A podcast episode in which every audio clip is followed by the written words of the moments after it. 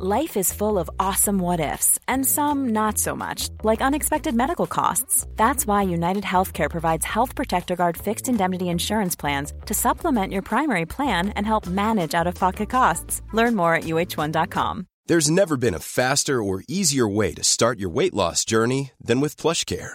PlushCare accepts most insurance plans and gives you online access to board-certified physicians who can prescribe F D A-approved weight loss medications like Wegovy and Zepbound for those who qualify. Take charge of your health and speak with a board-certified physician about a weight loss plan that's right for you. Get started today at PlushCare.com slash weight loss. That's PlushCare.com slash weight loss. PlushCare.com slash weight loss. Many of us have those stubborn pounds that seem impossible to lose, no matter how good we eat or how hard we work out. My solution is PlushCare. PlushCare is a leading telehealth provider with doctors who are there for you day and night to partner with you in your weight loss journey. They can prescribe F D A-approved weight loss medications like Wegovy and Zepbound for those who qualify.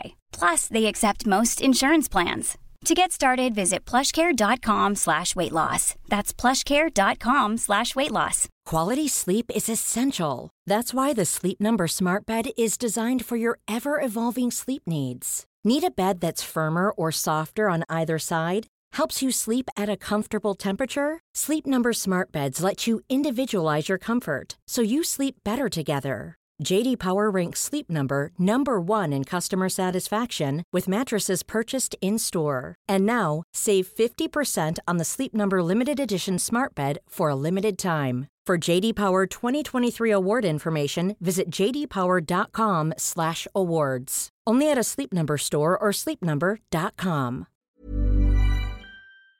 An Earios original. Each week, we decide who's to blame for a historical tragedy. And each week, you tell us if we got it right. My name is Rebecca Delgado-Smith, and this is The Aftermath. The Aftermath. Hey, everyone. Thanks for tuning into this episode of The Aftermath. Today, we will be speaking with guest expert Professor Susan M. Reverby, historian of American healthcare, women, race, and public health with a focus on equality and ethics, as well as the author of Examining Tuskegee, the infamous syphilis study and its legacy. Let's hear what she has to say. Hi, Professor Reverby. How are you? I'm fine, Rebecca. How are you doing? Thank you so much for joining us. I'm excited to have you on. I'm really happy to be here. I'm, I'm really happy to be here. Given what's going on in the world, I'm happy to be yes. here. Same. Yeah, no kidding. We're, we're super samesies over here. Uh-huh. Um, so I was hoping we could start off by having you give us a rundown of what the U S healthcare system was like in the nineteen twenties.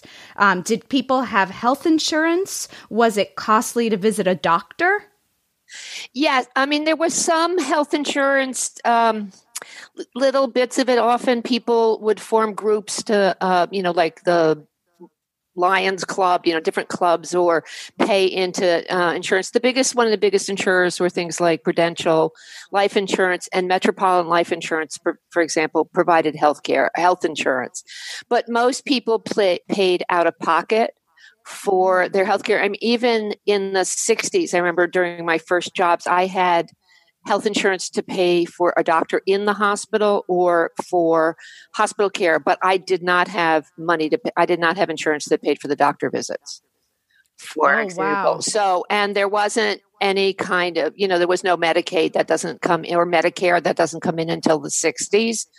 Till nineteen sixty-six. So most people had to pay out of pocket for any medical care that they were going to receive. So how big of a public crisis was syphilis at the time of the Tuskegee study? It was very big. I mean, it was one of the issues was it was a sort of not supposed to be talked about in polite companies. So, for example, when um, Surgeon General Thomas Parran tried to go on C B S uh, radio, actually in the thirties, to talk about syphilis, they wouldn't let him use the word.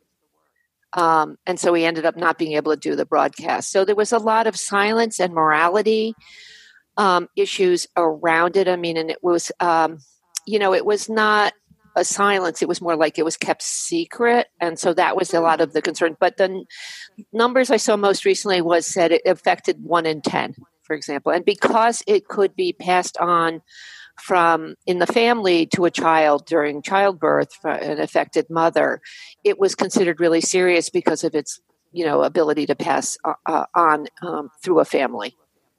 So you get lots of plays and movies about this, like Ibsen's The Ghosts is about syphilis, for example.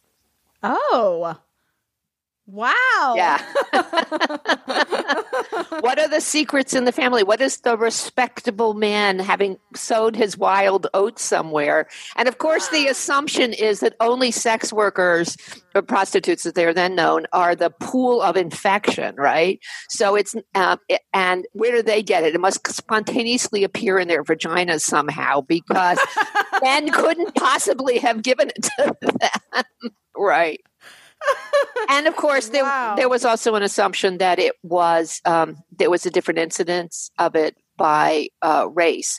So white physicians used the term, thought of uh, African Americans as a, a quote syphilis-soaked race uh, was the term, and they tended to see more of it in the Black community. I think for um, one major reason, which is that um, if you were a white middle class person and you went to your physician, for example. Syphilis was a reportable disease. That is, you were supposed to report it to the public health department.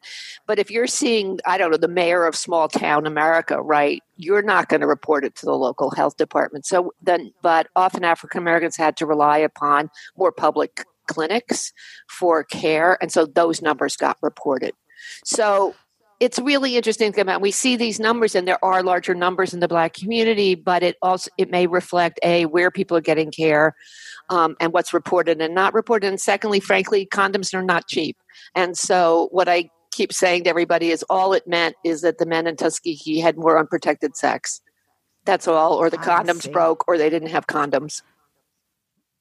Wow, I, we, I hadn't even thought of putting condoms up on the board yeah. for our show. yeah, no, think about it. I mean, you know, I mean, of that, course. Yeah, right. Exactly. So, and that's, ex- so, they're expensive, you know, and people didn't have any, it was the, it was in the thirties, we're talking about the study starts in the high, you know, in the height of the Depression. So. Right, right. So then how does the study come about? And who are some of the key players in the United States Public Health Service that help spearhead, um, and why, frankly, why do they think this? It's a good idea? Well, they thought it was a good idea because by the thirties, the drugs that had been used, um, that were being used to, so this is before penicillin. Penicillin doesn't prove to be a, a cure for early syphilis until nineteen forty-three. So there, penicillin starts to be used in the twenties and thirties, but it's still so rare and so hard to get that literally if patients had used penicillin, they often titrated their urine afterward to get the penicillin back out. To reuse it, so it, wow, it, and it doesn't. Anyway, it doesn't prove useful for uh, syphilis until the forties, and so we're talking about the thirties. And so at that point, the uh, uh, the idea that the drugs that were being used, which was mercury uh, primarily, so and something called neoarsifenamine and bismuth, so heavy metals, was the idea that it would take the syphilis. Spirochete, which is my fluff- I wish our listeners could see. Yeah, I'm this. sorry. This is my pink, fluffy spirochete. um, some company makes toys, actually, of all the different. I have gonorrhea too, if you want to see it. But in any event, um, so the the heavy metal drugs were being used, and there was beginning to be some question about whether or not they worked at all, and particularly when people got to the third stage of the disease where it either could do nothing or it could affect both the cardiovascular or the neurological system. So there was an adage that went, if a man has survived twenty-five years with syphilis, he's to be congratulated, not treated. Because so there was a real debate about whether the treatment worked. And think about what we know about mercury. So remember that the Mad Hatter in mm-hmm. um, in Alice in Wonderland is mad because you use mercury to stiffen the felt when you make hats. That's why he's crazy, because of the mercury that he would have in- inhaled. So um, th- that one of the reasons. So there was really concern about where the neurological damage we're seeing, for example, caused by the mercury in treatment rather than the disease itself. So there were lots of questions that were really important, actually, about what to do about this disease. And there had been a study um, in the nineteen tens in Oslo, Norway, that looked at, um, it was a sort of retrospective study where they had stopped treating and they were trying to figure out whether it the disease really didn't need to be treated after it got to a certain stage. So it's only contagious in the first stage, maybe a little bit in the second, but by the third stage of the disease, it's affecting other organs of the body, not so you don't see the same um, rashes and um, pustules that you would have seen in what was called a chancre, um, a sore, um, that you see in the first and second stages. So the idea, so what had happened is there had been an attempt in um, money from the um, from the uh, Rosenwald Foundation in the late twenties did a study in six counties in the rural South to prove that you could treat African Americans. And the study was very successful, but then the Depression hits, Rosenwald Foundation is running out of money, and the study stops. But the Public Health Service realizes it's found this pool of infection inside Macon County, Uh, Alabama, which is the county seat is Tuskegee. Um, and they suddenly thought, well, here's a pool of infection. We know there's a lot of people here. Why don't we see what happens if we don't treat? And in the beginning, they treated a little bit because the health department in the neighborhood, in, in the county insisted. But then as the Depression deepens, they don't have any money and they run out and they think, well, we've got You know, it's kind of, we've got all these people, they probably wouldn't be treated anyway. So they think of it almost like uh, a study in nature, even though they've, of course, created the nature. Um, and so they decide that they're going to uh, work out a study, and they do it in cooperation with um, the Tuskegee University, uh, what's now Tuskegee University, was then Tuskegee Institute, which had a small hospital on its on uh, campus, and then there was a uh, a Veterans uh, Affairs Hospital for Black people in the county just down the road, literally like less than a mile from Tuskegee Institute. And so they worked out the cooperation with Tuskegee Institute, and they um, hired a local nurse named Eunice Rivers to work, um, to go out into the community as a public health nurse and to basically recruit the men in schools and churches, um and in the fields, really, literally, and then to um, convince them that they were going to be uh, treated for their bad blood, which is a kind of generic term for syphilis, but also for other kinds of illnesses um, that was pretty common. So the idea was to track these men and to see what happened and to give them um, aspirins and iron tonics and vitamins and to tell them they were being treated for their bad blood. So the whole idea of the study is built on deceit from the very beginning. And can you tell us a little about the men who were recruited for the study? So how, how, yeah. Go ahead. How were the, the public uh, officials wrong in, you know, talk to us about the raci- racist stereotypes that they projected onto them. Okay, so the assumption was, as I said earlier, that this would be a syphilis-soaked race, that they had already done a study in the county and found a large pool of infections. So they felt like they would just, it would be easier to find lots and lots of people um, who were infected. And they wanted to use men, not just women, um, because they felt like it was easier. In some ways, it's right. If a man has a sore on his penis, he can see it, right? So then they could, one of the questions in the questionnaire when they asked the men about what happened to them is to ask them when they first noticed the sore. So you're trying to date how long they've had the disease. Um, wow. And if the sore in a woman's vagina, it's less likely that she'll know it's, you know, it was there. I mean, she might feel it, but it was, they felt that they couldn't get an accurate portrait. And then there's also always the worry when you use women that they might get pregnant and then um, deliver a child who would be sick. So the assumption was that they would just look at men, and they also thought they'd find more disease if they just used men. And the, and the assumption was, of course, that African-American men were more sexually active, that there would, so there just would be more disease because there was more sexuality. And like you said, these were low-income uh, right. sharecroppers. This is right? mostly farmers, uh, you know, uh, you know, farmers work. I mean, not everybody was completely uneducated, but um, mostly they were sharecroppers. Uh, the phrase that I learned when I when I was working in Tuskegee, which I thought was so interesting, they would say, a friend of mine was driving around and we were talking about the families involved, and she said, the Jones family stayed here. So she didn't use the term rented here or owned here or lived here. She said stayed here, which I just thought was fascinating because it gave you a sense of sort of people moved about, you know, from ah. land, because, you know, they were kind of landless peasants in that sense, um, wow. in the way to think about it. And I thought that word was so fascinating to me because I'd never heard it anywhere else. I mean, you don't say somebody stayed here unless you're talking about a hotel you visited once yes. on a trip, right? Not somewhere you live with your family. So it gives you a sense right. of, and, you know, the Eunice Rivers, Laurie, the uh, black woman who was the nurse, um, you know, was a respected figure in the community. She had gone, she's from Georgia, but she had gone to school in Tuskegee. She was the school nurse for lots of people as well. This was a, she worked on the study, but it was pretty part-time. She also was a public health nurse. She'd help um, do some of the earliest research on um, vital statistics in the in the state when, when we weren't even counting black deaths and births in the twenties. So she did a lot of that work. She was a very good public health nurse. And so people trusted her. I remember one of the men in the study who was still alive when I was doing my research said to me, you know, we always loved her. So there just was this deep relationship to her. Right. I mean, she obviously comes uh, comes about as a very complicated figure in this whole process. Um, you know, I, I wonder what her, what, I, I mean, I know, I, I think I've read that she did know what was happening. She was aware. Um, I'm just curious, like, what is her legacy? Why did she Why did she do it? And how how vital was she in the continuation yeah, she, of the study? She becomes, um, I mean, part of the reason we're so focused on her, I think there are a couple of explanations for it. First of all, there. I mean, it, the study goes on for forty years, right? From nineteen thirty-two to nineteen seventy-two. So it's the longest running non-therapeutic research study that we know of in American history. And so you can imagine hundreds of doctors come and go from the public health service. There's lots of names in the first major book written on it by Jim Jones. It's really hard to keep track of who who's there when, you know, there's just lots of names. But Jones wrote a whole chapter on Rivers because he got to interview her before she passed away. Um, so she becomes sort of the only sort of figure that stands out when we tell the story in lots of ways. And also she's the nurse, right?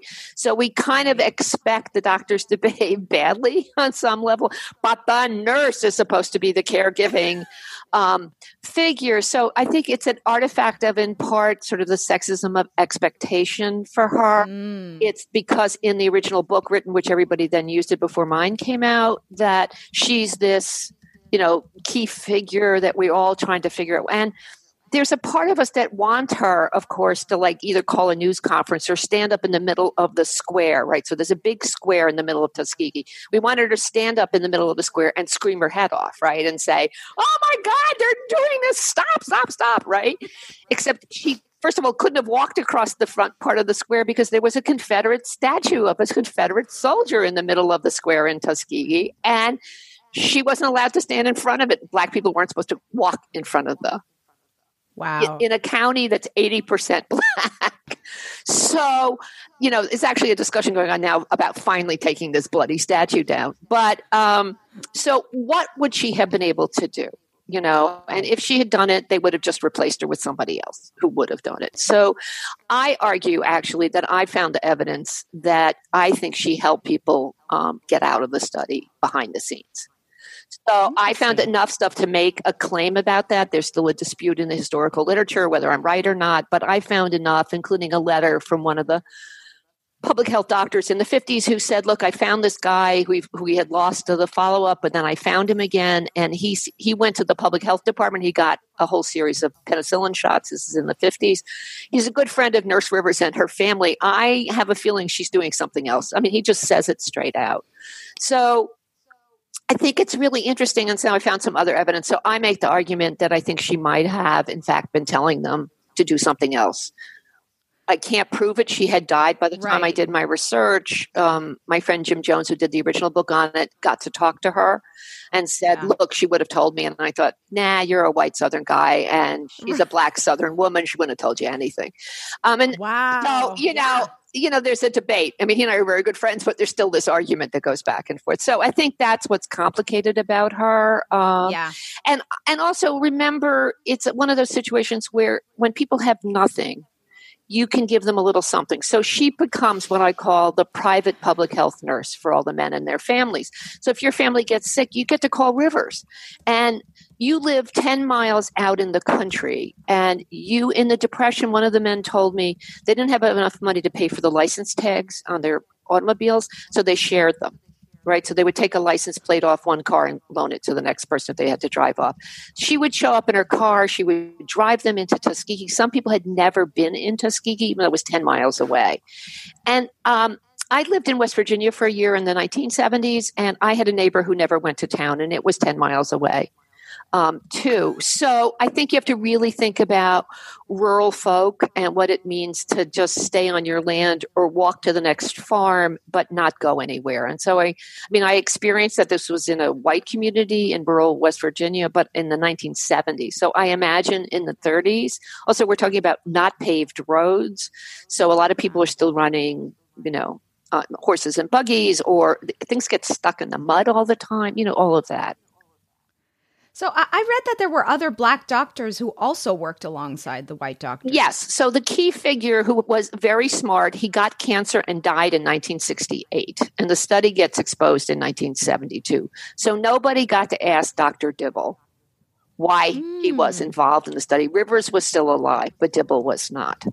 So I actually wrote a whole chapter in my book called uh, Doctor Dibble's Dilemma, which was trying to understand, why did he do it? You know, I mean, because you have to infer it from the papers he left behind and his other work. And I argued that he was very much a science man, that he was really interested in the science. He worked as the director both at the hospital in Tuskegee, at the Institute, but also in, as head of the hospital in the, the Veterans Hospital. He moved back and forth between both of them. He was a very big figure in African-American um, medicine as a local provider. And I think he thought that if they could prove that you didn't need to treat people at the later stages of the disease, that it would save an enormous amount of money and would be a useful. So they think the science intrigued him. And then he was also, I argue, a race man. He was very concerned about what happened in the Black community. And there was lots of support that came along the way. So what would happen, for example, is he ran these major clinics to help educate local Black doctors about the latest in medicine, because they couldn't join the American Medical Association. It was segregated. And so the Public Health Service often sent their fancy doctors in to help him run these clinics. At one point, the pathologist, um, Black pathologist who did all the autopsies, needed some extra training, and he wanted to go to Hopkins, to Johns Hopkins. Hopkins didn't let Black doctors in. So the Public Health Service works their connection to Hopkins. Hopkins writes back, the doctor at Hopkins writes back to Doctor Dibble and says, you can send your Negro essentially to us. And he goes and gets extra training and brings it back. So, you know, there were just all these perks. Uh, so I think you have to think about, you know, what's called like a Hobson's um, choice decision. That is, in the face of horrendous choices, what choice do you make? And I think that that's right. how he ended up making those decisions to support it. Context is, is everything. Context is everything. Context is everything in this case. Right. So, so uh, some of the men were actually able to get treatment for syphilis after penicillin is established. Um, what How did they do this? Well, so that's a good, so part of what I argue in part, I mean, the Public Health Service did really try a little bit to keep them from getting treatment. It wrote letters. It tried to track them outside.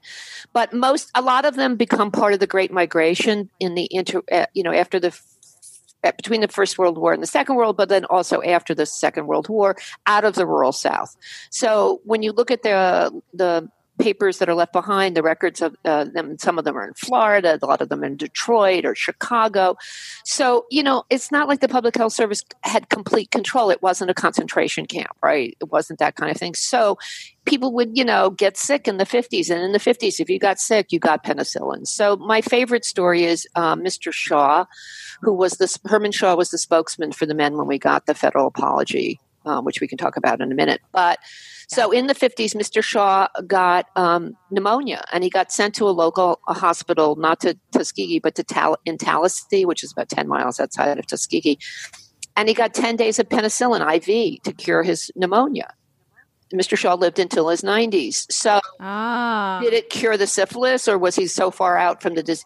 Who knows? We'll never know, right? We don't know. It was there was no autopsy um, when he died in the you know in the two thousand. Um, he died in the two thousands. So um, you know we just don't know. But so that's an example of what could have happened. So not some people got treated at that point. It might have been too late to help them. And if you already have you know an aneurysm in your heart, penicillin's not going to fix that. But um, you know, some of them could have been helped, but it's hard, it's really hard to know how many. There's just no way to really know right. what happened. And So this wasn't a particularly well-conducted study. It was a mess. It was a, to- Tell us how messy. It was totally messy. I mean, my favorite stories about this, for anyone who knows about research, so you have a, an, a control arm that is men who don't have the disease, and then you have the diseased arm, right? That's how they did it. They could have, by the way, set it up as let's treat this half and not treat that half. They didn't do it that way, right? They did a control, nobody sick, and the sick arm, right? So when people in the control arm got the disease, they transferred them into the other arm. So it completely screws up the stats. And when they did the autopsies, if somebody showed up who they thought was syphilitic and then they didn't find any evidence of the disease on the body, they didn't switch them into the control arm. Oh. So it's a mess. I mean, it's, it's it's just the statistics make no sense. And so by the end, they admit that it's really a study of undertreated rather than not treated syphilis, ah. and it doesn't really, all it proves is what we already knew, which is most of the time if you don't treat, people get sicker and some of them die. I mean, it's not like AIDS was at the very beginning and it wasn't an immediate death sentence for everybody, and some people, as they said, do survive it and don't get sick. I mean, think about like what we know about COVID. Some people die and some people just, you know, get really super sick, and some people are long haulers. Right. So it was those, it was like that in that sense. Wow. That, yeah, when you compare it to COVID, it, it starts to make more sense why they would even consider something so terrible. Yeah, right, exactly. And they were really, I mean, it was a serious disease, and they really wanted the answers uh, about right. what would happen. So, um, so let's talk about this apology that comes um, during the Clinton uh, presidency. Okay. Now, you were involved. I was. Tell us about that. So what happened is in nineteen um, so in the early nineteen nineties, Clinton does an apology for the radiation study where we irradiated, you know, American citizens to try to figure out issues around radiation right during the Cold War. Um, so in nineteen ninety-four, a group of us were at a, a conference about um, about Tuskegee. It was twenty years after the story had ended. I mean, so the study ends in nineteen seventy-two. So we were at a conference. It was twenty-two years after, you know, blah, blah, blah. And we're watching a couple of films that had been made because of the anniversary. And as I say to my students, imagine if you had been one of the doctors who did it and you're still alive and you have to go on national television on a to say what happened. So you would, if it were me, I would go, oh, you know, it was a long time ago. It was the rural South. You know, we were racist then. You know, we're not anymore. Oh, so sorry, right? You could just imagine what the do- they don't do that. These guys are on the on the film going, we had the right to do this. It was a really good study. It was really important. Blah blah blah. And we're like, our heads are blowing. You know, like flames yes. shooting out of my head. You know, kind of. All of us had this response in the conference. You know, with historians and bioethicists. So one of the wonderful people at the conference, uh, who's now passed away, but um, a bioethicist named John Fletcher, threw away his notes after we watched this film and said, "We've got to do something about this. This is horrendous." So there started to be a discussion about. about doing it. He made some contacts within C D C and the N I H. And then there was a man who was at the conference. This is a lovely story. A man named Ralph Katz, who is a public health dentist. If you don't think those two terms don't go together. And Ralph was working with another public health dentist named Reuben Warren, and who's an African-American physician, uh, dentist, and a public health person. And they were looking at issues of trust and, um, It, in public health in the Black community. So they used a little bit of money that they had from the federal government to call for a meeting in Tuskegee in January of nineteen ninety-six. Um, so this is two years after the conference in Virginia, to bring people together to talk about what could we do about this, what could happen. So a number of us were there. And it was, you know, as I said, bioethicists, historians, um, local public health people from Tuskegee, blah, blah, blah. And, um, the idea came up that we should ask for an apology from the Clinton administration. So we formed something called the Legacy Committee, which was co-chaired by John Fletcher, this bioethicist, and a woman named Vanessa Northington Gamble, who's a physician and a medical historian. And we all helped write this report, which we called the Legacy Committee report, and we made this demand on the government. Now, obviously, a group of citizens can write these kinds of things and it can go bloody nowhere. But we got contacts within the Black Congressional Caucus And I think Clinton realized that, look, this had gone on for forty years. It wasn't a Republican or Democratic thing. It had gone under all of those administrations.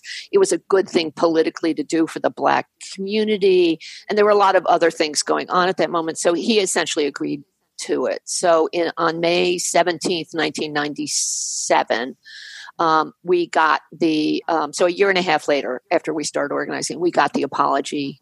Um, and we had wanted them to come to the Tuskegee, but he couldn't manage. And he also thought the press would be, we'd get better coverage actually if it was at the White House.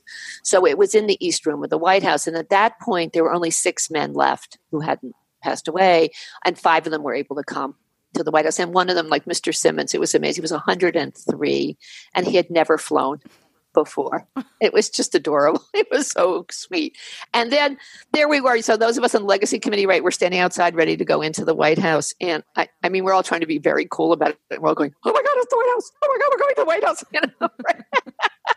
You know, and we're not on some tour, right? So there we are in the East Room with, you know, every major Black political figure in the United States um, with us. And then, you know, Clinton gave this beautiful apology, as only he, you know, he has that just lovely Southern um, way of doing it. And then Mister Shaw became the spokesman. Um, Mister Herman Shaw became the spokesman for the for the men, and he gave this very eloquent speech about why it should never have happened. And then Clinton stood up and apologized. And there wasn't a dry eye in the room. We're all like weeping. You know, I mean, it was just um, pretty and amazing um, experience.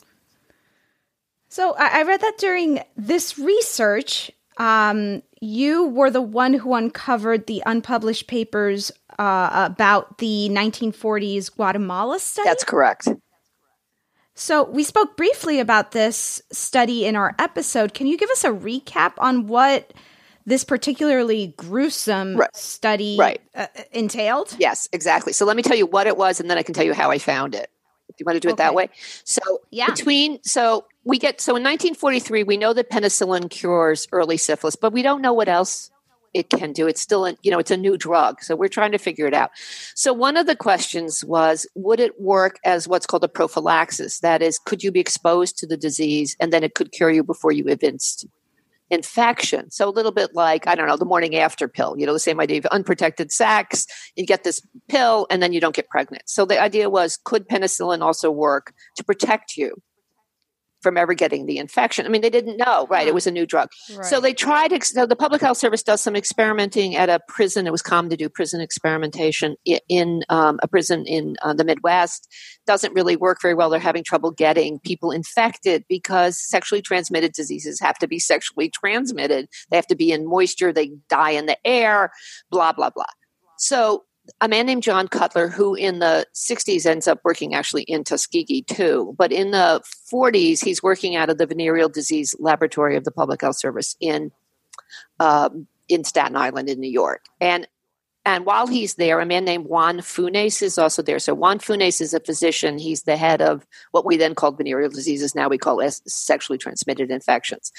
So Funes is there, um, and my theory, I have no evidence for this, is that Funes and Cutler go out for a beer after work, right, one night. And Cutler says, you know, we tried to figure this out about penicillin, uh, whether it's a prophylaxis, um, at this prison, and it didn't work. And then, you know, blah, blah, you know, the problem of transferring.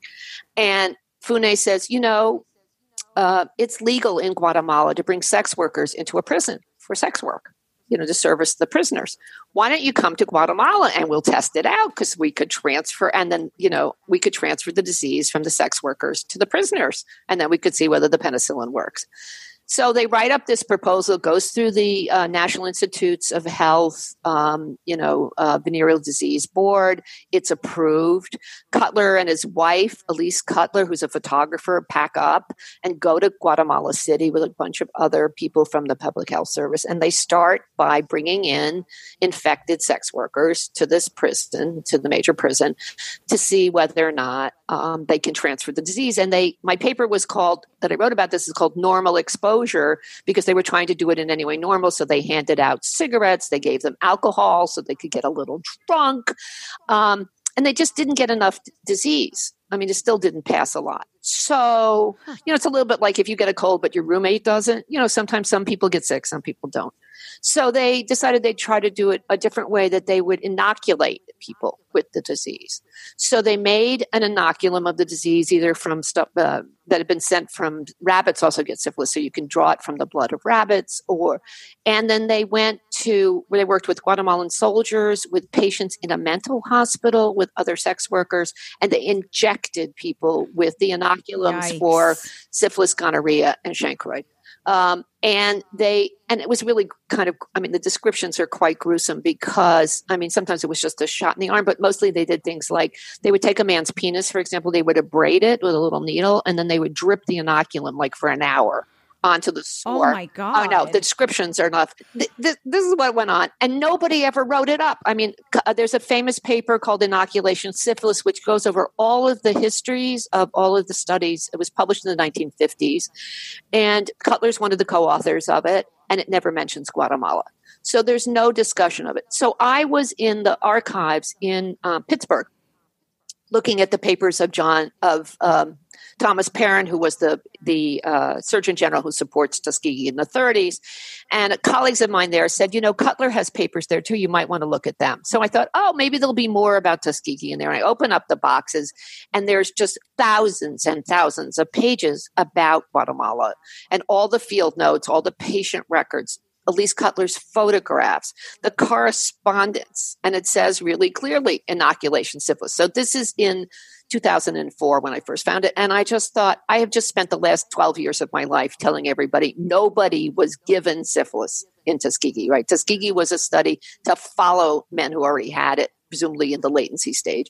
And this is the United States government using our taxpayer money to pay for sex workers to go into prisons and to inoculate people. I was like completely horrified wow. by this, you know, completely horrified. But it looked like they were also treating, because it looked like they were also studying the penicillin. So I couldn't tell without doing the statistics. So I sat on it for a while. I went home because the public, I was still working on the Tuskegee book, and I the the men's medical records for Tuskegee had just opened up.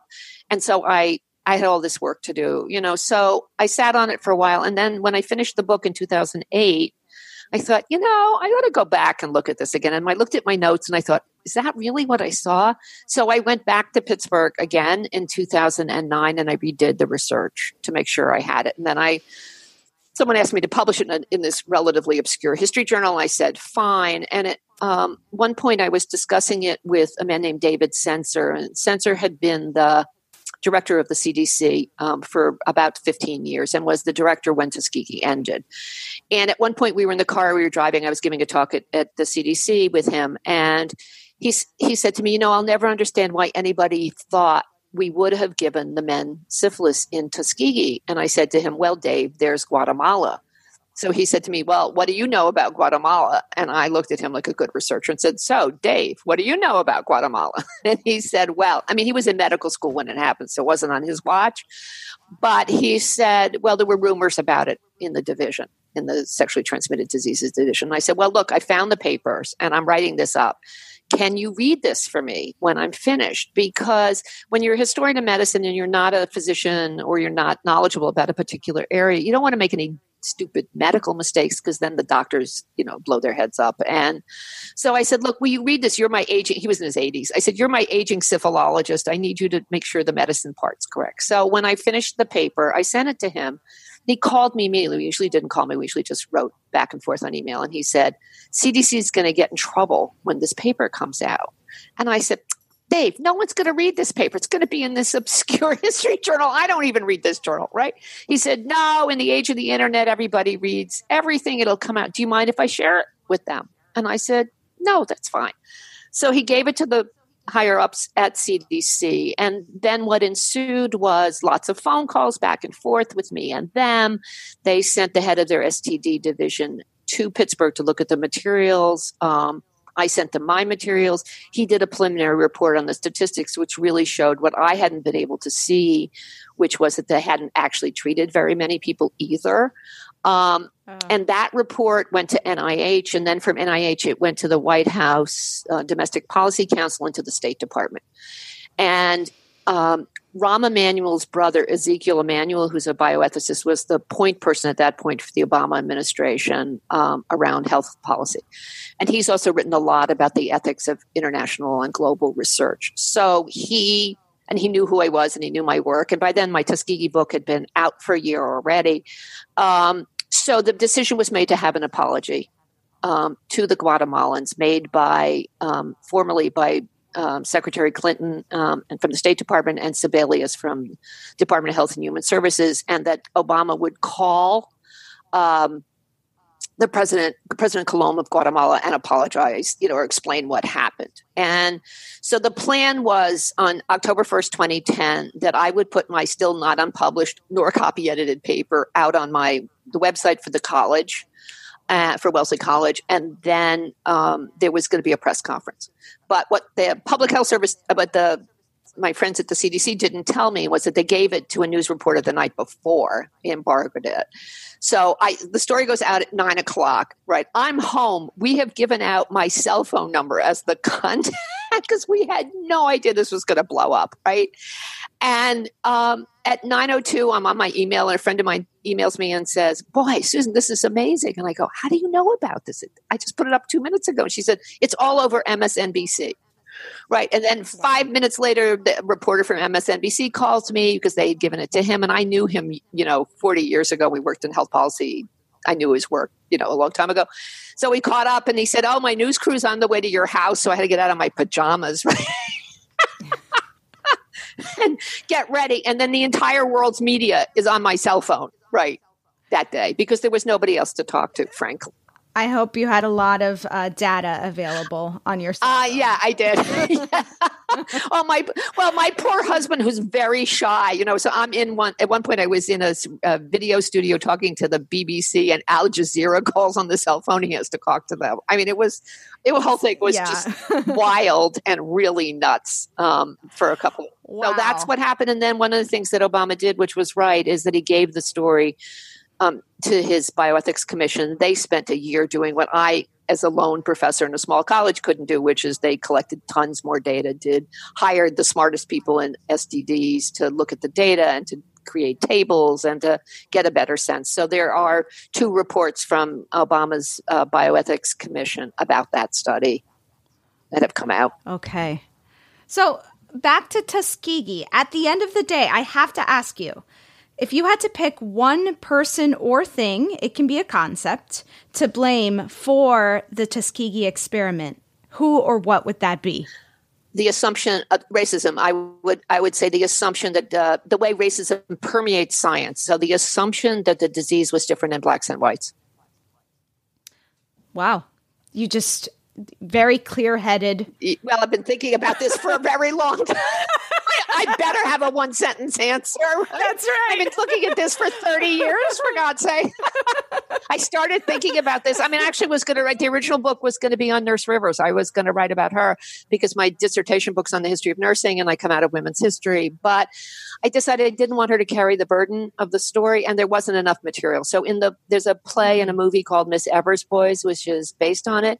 And in the film, she um, gives testimony in a Senate hearing, but she never did that. So there really wasn't enough material. And then I just didn't want her to carry the weight of the story.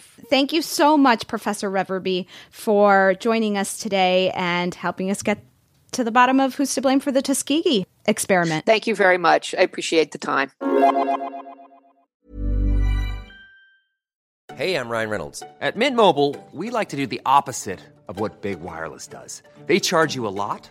We charge you a little. So naturally, when they announced they'd be raising their prices due to inflation, we decided to deflate our prices due to not hating you.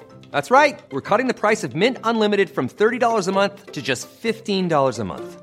Give it a try at mintmobile.com slash switch. forty-five dollars up front for three months plus taxes and fees. Promo rate for new customers for limited time. Unlimited more than forty gigabytes per month slows. Full terms at mint mobile dot com. Hey, it's Ryan Reynolds, and I'm here with Keith, co-star of my upcoming film, If, only in theaters May seventeenth. Do you want to tell people the big news? All right, I'll do it. Sign up now and you'll get unlimited for fifteen dollars a month and six months of Paramount Plus Essential Plan on us. Mint Mobile dot com slash switch. Upfront payment of forty-five dollars equivalent to fifteen dollars per month. Unlimited over forty gigabytes per month. Face lower speeds. Videos at four eighty p. Active Mint customers by five thirty-one twenty-four get six months of Paramount Plus Essential Plan. Auto renews after six months. Offer ends May thirty-first, twenty twenty-four. Separate Paramount Plus registration required. Terms and conditions apply if rated P G.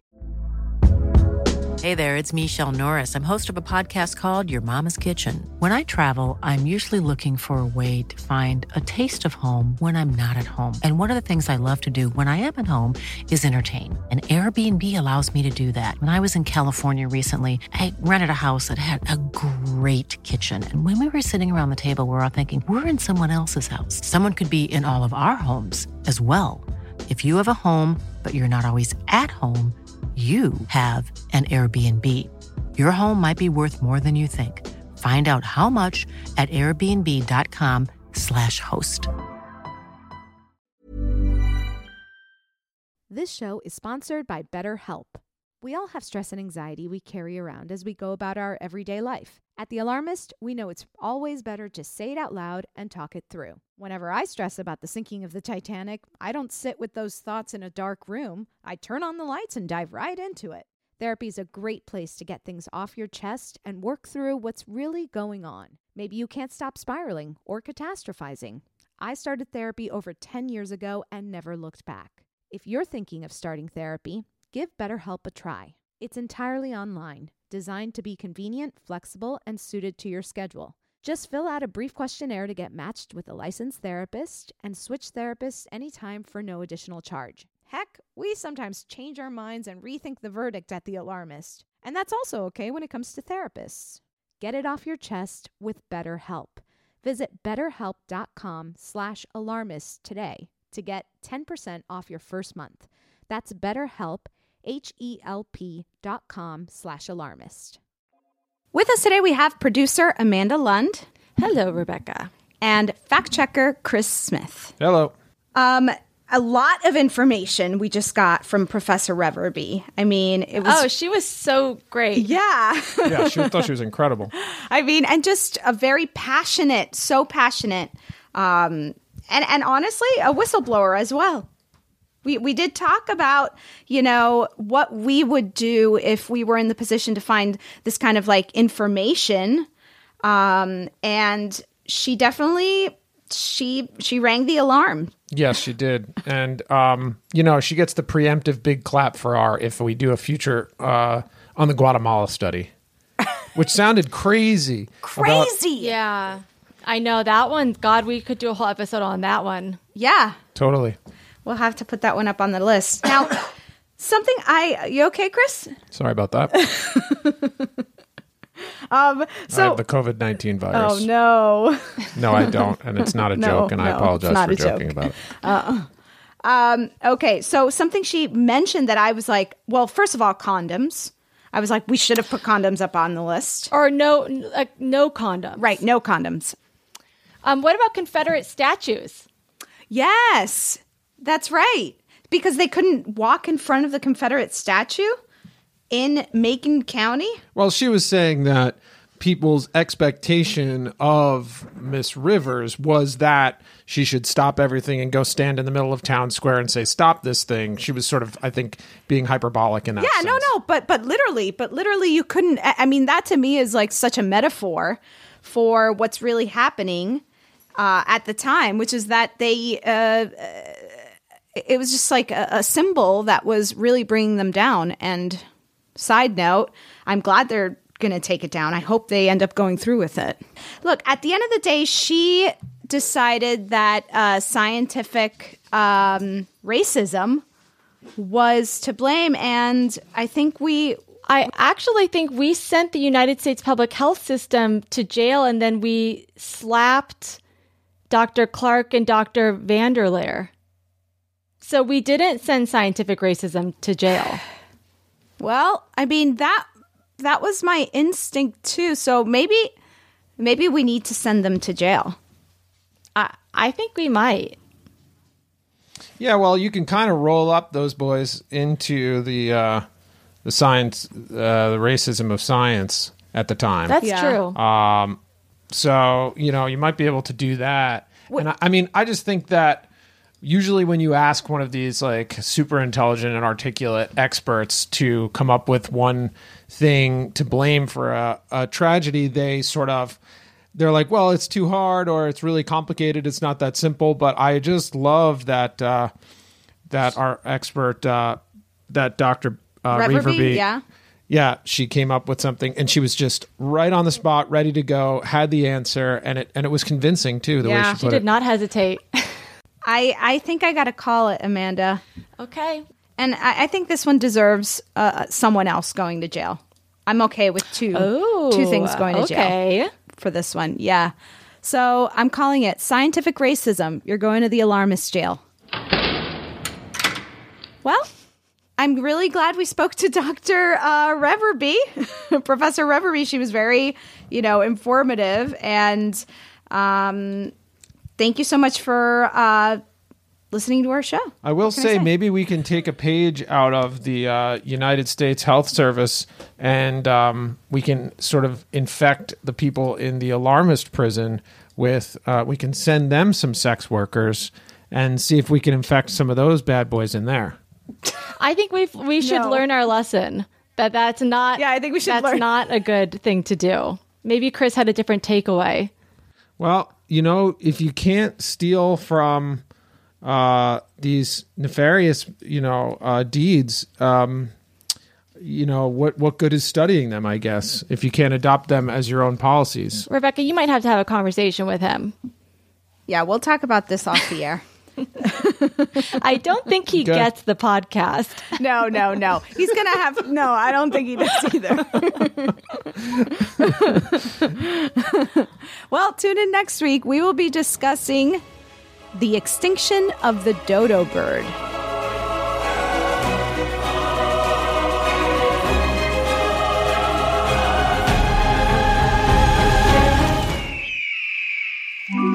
Earios. Powered by Acast.